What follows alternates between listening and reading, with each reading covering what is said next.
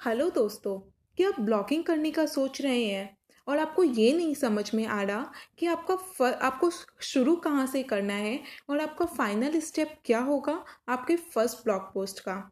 तो चलिए मैं आपसे शेयर करती हूँ clear step step by step ताकि आप अपना फ़र्स्ट ब्लॉग पोस्ट आराम से लिख सको।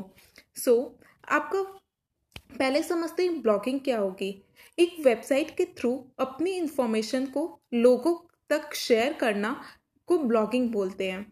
तो अब ब्लॉगिंग का फ़र्स्ट स्टेप होगा कि हमें किस टॉपिक पे लोगों को इन्फॉर्मेशन शेयर करनी है। तो हमें नीच चूज़ करनी होती है और यही होते हैं हमारा फ़र्स्ट स्टेप तो हमें नीच कैसे चूज़ करनी है? हमें वो टॉपिक चूज़ करना है जिसमें हमारा इंटरेस्ट हो प्लस लोग उस टॉपिक के बारे में सर्च करने आ रहे हों। हमें उस टॉपिक को चूज़ करना है। अब हम कैसे जानेंगे लोग उस टॉपिक पे सर्च करने कैसे आ रहे हैं? तो नील पटेल की एक वेबसाइट है ऊबर सजेस्ट उसमें जाइए अपने टॉपिक का नाम लिखिए और आपको पता चल जाएगा कि मंथली कितने लोग उस टॉपिक के बारे में सर्च कर रहे हैं। सो so, इस तरीके से हम अपना नीस चूज़ कर सकते हैं। नाउ अब हमें हमारा सेकेंड स्टेप होगा डोमेन एंड होस्टिंग।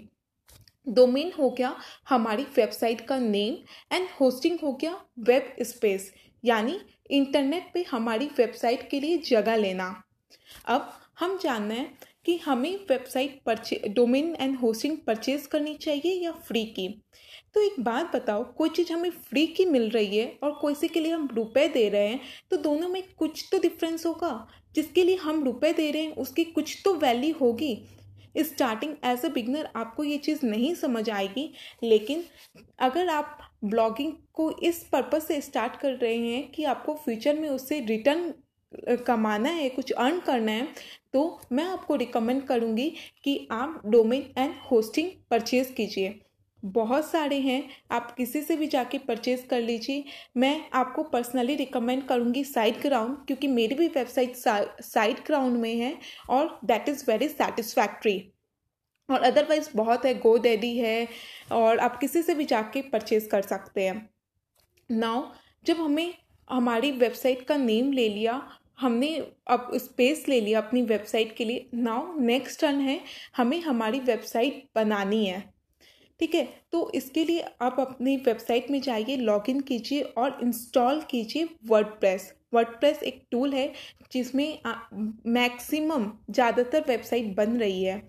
हमें एज अ ब्लॉगर किसी प्रोफेशनल वेब डिज़ाइनर के पास जाने की ज़रूरत नहीं है। वर्डप्रेस बहुत अच्छा है जिसमें हम काम कर सकते हैं आराम से।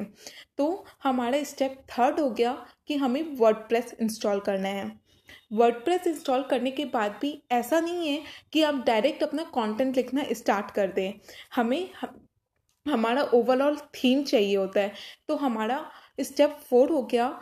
कि हमें थीम इंस्टॉल करनी होती है। थीम हो गया हमारी वेबसाइट का ओवरऑल डिज़ाइन हमारी वेबसाइट का कलर कैसा होगा लेआउट कैसे होंगे, इसके फॉन्ट कैसे होंगे, हमें ये देखना होता है। तो इसके लिए हम थीम इंस्टॉल करते हैं। एंड हमारा स्टेप फाइव हो गया कि प्लगइन्स प्लगइन्स हो गया स्पेसिफिक फीचर्स ऐड करना अपनी वेबसाइट में। Like social media buttons add करने, और ना अगर कोई आपकी वेबसाइट से परचेज़ करना चाहता है, आप चाहते हैं आपकी वेबसाइट पर आके कुछ परचेज़ करे तो उसके लिए वो बटन्स ऐड करना ब्रॉडकास्ट और बहुत सारी चीज़ें हैं। तो कौन से थीम्स एंड कौन से प्लगइन्स आपको इंस्टॉल करनी चाहिए अपनी वेबसाइट के लिए, इसके लिए मैं आपको नेक्स्ट वीडियो में बताऊँगी। गी और मैं आपको ये सजेस्ट करूँगी, अगर आप कोई भी प्लगइन्स इंस्टॉल कर रहे हो तो आठ से दस ही रखिए अदरवाइज़ ये आपकी वेबसाइट को स्लो कर देगा। And now you are ready to write your content so हमारा फ़र्स्ट स्टेप हो गया, हमारे, हमारी नीच चूज़ करनी है।